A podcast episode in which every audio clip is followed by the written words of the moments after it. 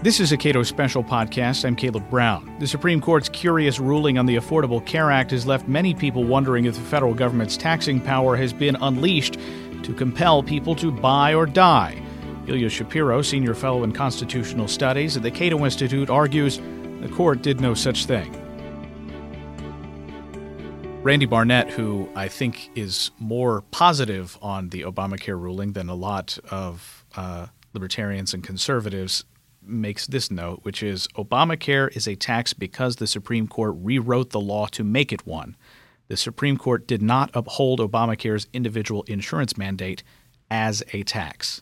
And that is a very subtle distinction.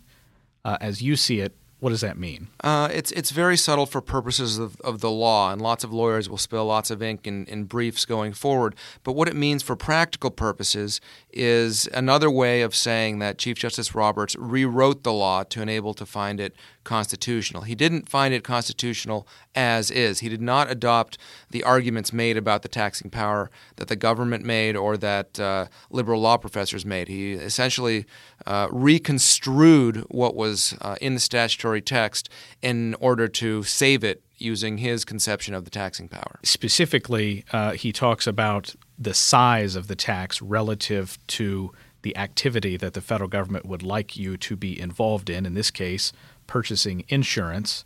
And in reading the language, I thought it was just sort of wishy-washy and mealy-mouthed, saying, well, if it's not too big, the tax, then it's fine. But if it is big, then it's unconstitutional. That's exactly right. If the tax gets so large that a rational person would actually choose, quote-unquote, to do the thing that Congress wants it to do, rather than pay this tax, then it's unconstitutional. Then it becomes punitive or coercive. At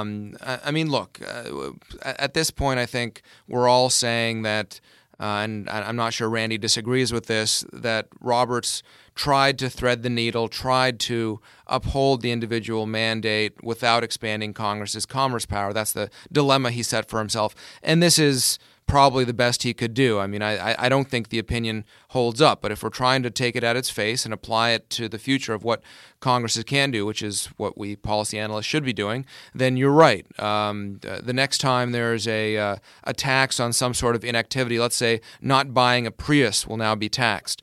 If that has a $50 or maybe even a $500 tax attached to it, that's okay. But if it's anywhere near approaching the actual cost of a Prius or even close to it, say $5,000, let alone 40 or 50, then that becomes punitive or coercive and will, under this standard at least, on its face be struck down. That leaves lawyers, as you say, in a position of trying to point out differences and similarities. And Robert's goal is here to make the differences seem much more stark in any case than the similarities would be. I think so, and I think there's a parallel with the court's spending clause analysis in terms of the Medicaid expansion.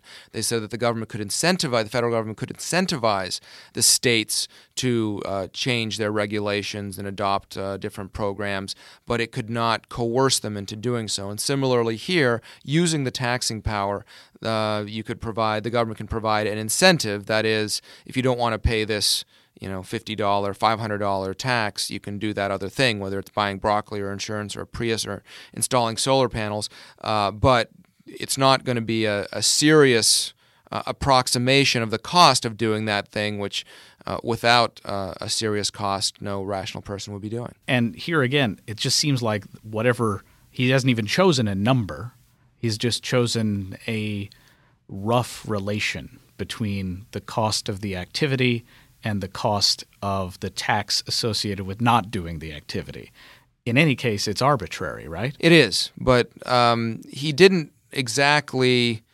There are a number of factors to consider. Just like in the Medicaid expansion, the new spending clause standards, there are multiple factors about the size of the funding and whether it completely transforms the program or not. Similarly here, there's no bright line. It's just if the tax is really onerous and burdensome, then it won't be upheld. And this, again, is just looking at the practical effects without actually evaluating the opinion and seeing that Roberts also invented some sort of tax that has never been seen before and is not a duty or impost or income tax or excise or direct tax. So I'm not sure where in the Constitution is the basis for it, but leaving that issue aside, for practical purposes, I guess we'll know it when we see it, when there's a really big dollar sign attached to a potential tax.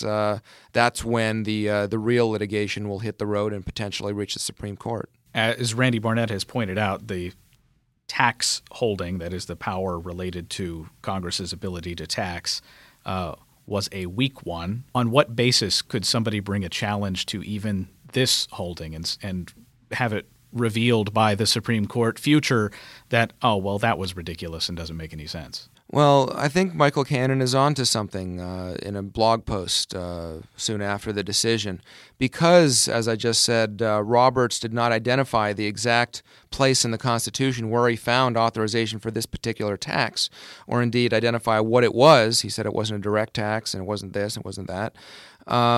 It's unclear whether it's even a legal tax. So rather than challenging the individual mandate or saying it violates the taxing power, accept that, all right, this is using the taxing power, but Congress can't do anything under the taxing power, and effectively taxing inactivity isn't possible. The closest thing is an excise tax, which is a tax on an activity, which Roberts said this was not, a privilege or a luxury or a transaction.